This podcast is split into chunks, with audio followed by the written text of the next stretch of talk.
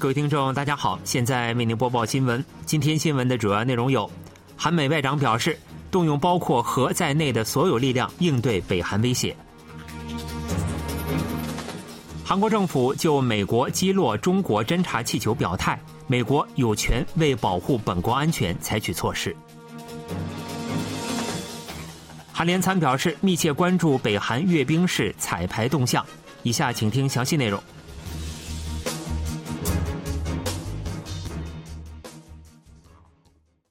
韩国外交部长官朴振和美国国务卿布林肯当地时间三日在华盛顿会晤，双方重申美国将动用包括核武在内的所有力量，加强延伸威慑，以应对北韩威胁。朴振表示，我们专注于在保持强有力的联合防卫态势的同时，加强延伸威慑。北韩的任何挑衅都将面临坚决、团结一致的应对。布林肯表示。今天我们重申，美国致力于使用包括核武、常规武器和导弹防御能力在内的所有力量，保卫大韩民国。分析指出，这番发言旨在向日益提高核威胁水平的北韩发出警告，同时加强韩国对美国核保护伞的信任，平息韩国国内支持自主拥核、部署战术核武的舆论。朴振还表示，应切断北韩的非法资金流动，并敦促韩美日三国展开合作，以及联合安理会理事国展开应对。朴振指出，我们敦促安理会尽快团结一致的对北韩反复违反决议的行为予以强有力的应对。朴振还表示，中国能够对北韩的行动发挥影响力。中国发挥负责任的作用十分重要，希望美国国务卿能够在适当时机访问中国。据 KBS 独家采访结果，疑似来自北韩的气球曾一度进入韩国领空。据军方高层有关人士六日透露，五日下午六时三十分许，军方在京畿道连川最前线地区发现疑似来自北韩直径两米的气球，并采取了措施。该气球由韩军连川前线部队的热监控设备观测兵最先识别。由于气球在低空飞行，观测兵可通过热监控设备识别相关信息，立刻被上报至联合参谋本部。联合参谋本部认为，该气球不具备敌对性质，仅发布了加强对空监视的指令。军方有关人士表示，我国和海外其他国家也经常放飞气象观测气球，该气球的用途为气象观测，因此未采取进一步的措施。此后，东部战线前线部队也观测到了该气球，数小时后，气球离开韩国领空，飞向东海方向。美国出动战斗机击落据信为中国侦察气球的飞行物，对此，韩国政府表示。美国有权为保护其本国安全而采取必要措施，中国应对该事件作出说明。外交部有关人士表示，韩国政府的基本立场是，依据国际法，对他国领土主权的侵犯行为绝对无法容忍。这名人士还表示，韩方理解美国对该事件的担忧，美国有权依据国际法为保护其本国安全而采取必要措施。这位人士指出，我们认为中国就此次事件以透明的方式向国际社会做出充分说明非常重要。当地时间四日，美国出动 F 二十二隐形战斗机等军方武器，击落了据信为中国侦察气球的飞行物。中国方面对此提出强烈抗议。中国承认气球为中国所有，但主张并非侦察气球，而是气象观测用途的民间气球。北韩有可能于八日人民军建军七十五周年纪念日举行阅兵式，韩国军方正密切关注相关动向。联合参谋本部公报市长李成俊六日在例行记者会上回答北韩阅兵式动向有关提问时表示：“我军从去年底开始就密切关注相关地区的车辆和人员动向。”李成俊还表示。最近相关地区的活动因彩排而增多，正予以密切监视。由于活动日临近，军方予以了更密切的关注。对于阅兵式将在何时举行，李成俊表示，联合参谋本部内部对此有推测，但无法公开。八日是北韩人民军建军七十五周年，北韩平壤顺安机场和美林机场附近出现了人员、车辆和设备的活动迹象，被认为正在为阅兵式做准备。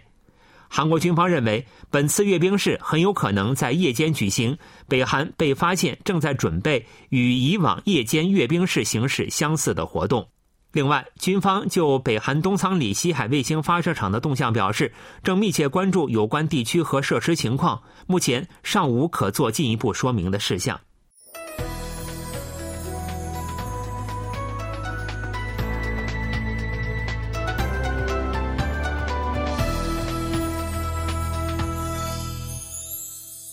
KBS World Radio，这里是韩国国际广播电台新闻节目，欢迎继续收听。韩国在野党共同民主党决定将追究行政安全部长官李祥敏对梨泰院事故的责任，发起针对其的弹劾案作为党论。国民力量党对此强烈反对，称之为试图保护党代表李在明。共同民主党六日上午召开议员大会，决定将发起针对李祥敏的弹劾案作为党论。共同民主党认为，李祥敏在梨泰院事故中未能采取恰当措施，违反了宪法规定的国家对国民的保护义务以及灾难安全法。另外，李祥敏在国会作出的行政安全部没有遗属名单及联系方式等证词，违反了国会证词鉴别法。共同民主党上周末举行要求弹劾李祥敏的集会，对此，国民力量党反驳称，共同民主党为阻止李在明的司法危机，利用国会制造无休止的漩涡。针对国务委员的弹劾案，只需获得国会过半议员同意便可获通过。目前，共同民主党占据一百六十九个席位，可单独通过该案。届时，李祥敏在宪法裁判所作出判决前，将不得行使长官权限。不过，在弹劾审理中担任检察角色的弹劾委员是国会法制司法委员长及国民力量党议员金度义，预计其予以配合的可能性不大。若宪法裁判所驳回弹劾案，共同民主党反而有可能受到冲击。在韩国宪政史上，共针对三名国务委员发起过弹劾，不过尚无获国会通过的案例。韩国仪态院事故遗属就首尔市将强制拆除首尔广场灵堂提出强烈谴责。十二九梨泰院事故遗属协议会和十二九梨泰院事故市民对策会议六日下午一时在首尔广场灵堂前召开记者见面会，对表示将采取行政代理执行措施的首尔市提出谴责。遗属方面指出，民众和遗属自发设立灵堂，出自对遇难者的追悼之情，属于冠婚丧祭之礼，受宪法和法律保护，不属于首尔市可强行拆除的对象。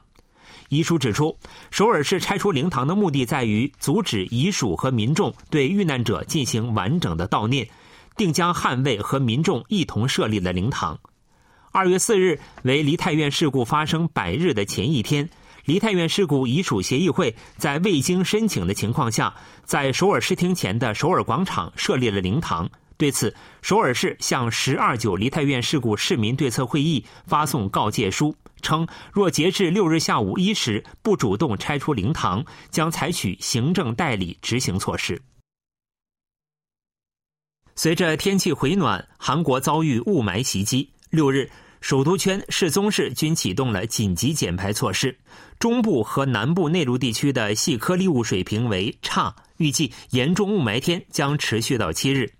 首尔市、仁川市、京畿道和世宗市启动紧急减排措施，本轮措施将持续到六日晚九时。环境部表示，上午六时起将上述地区的细颗粒物危机警报提高至关注级别，并实施紧急减排措施。预计六日全天上述地区的细颗粒物水平均为差。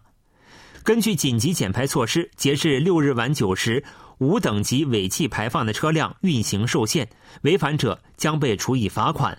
此外，龙仁市等京畿道南部地区和仁川中区、零星、永宗地区上午十时起发布细颗粒物预警。义政府、金浦等京畿道北部地区也从上午十一时起发布细颗粒物预警。由于大气停滞，预计中部和湖南地区七日细颗粒物水平仍将为差。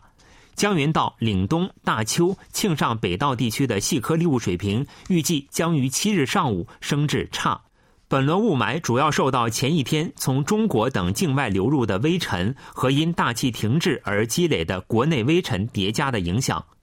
高浓度细颗粒物的影响预计将持续两天，呼吸道疾病患者应尽可能减少外出和户外活动。韩国与澳大利亚将规模为九点六万亿韩元的货币互换协议延长五年。韩国银行六日宣布，与澳大利亚中央银行商定，将两国货币互换协议到期日从今年二月五日延长五年至二零二八年二月五日。韩澳于二零一四年首次签署货币互换协议，二零一七年、二零二零年两次延长，此次则将协议有效期从三年增至五年。货币互换协议规模维持不变，为一百二十亿澳元，相当于九点六万亿韩元。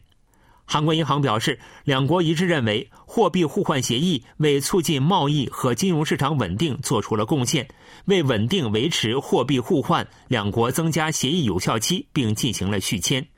货币互换协议可确保在外汇危机等紧急情况下，将本国货币交付对方国家，并获得对方国家的货币或美元。新闻为您播送完了，是由于海峰为您播报的，感谢各位收听。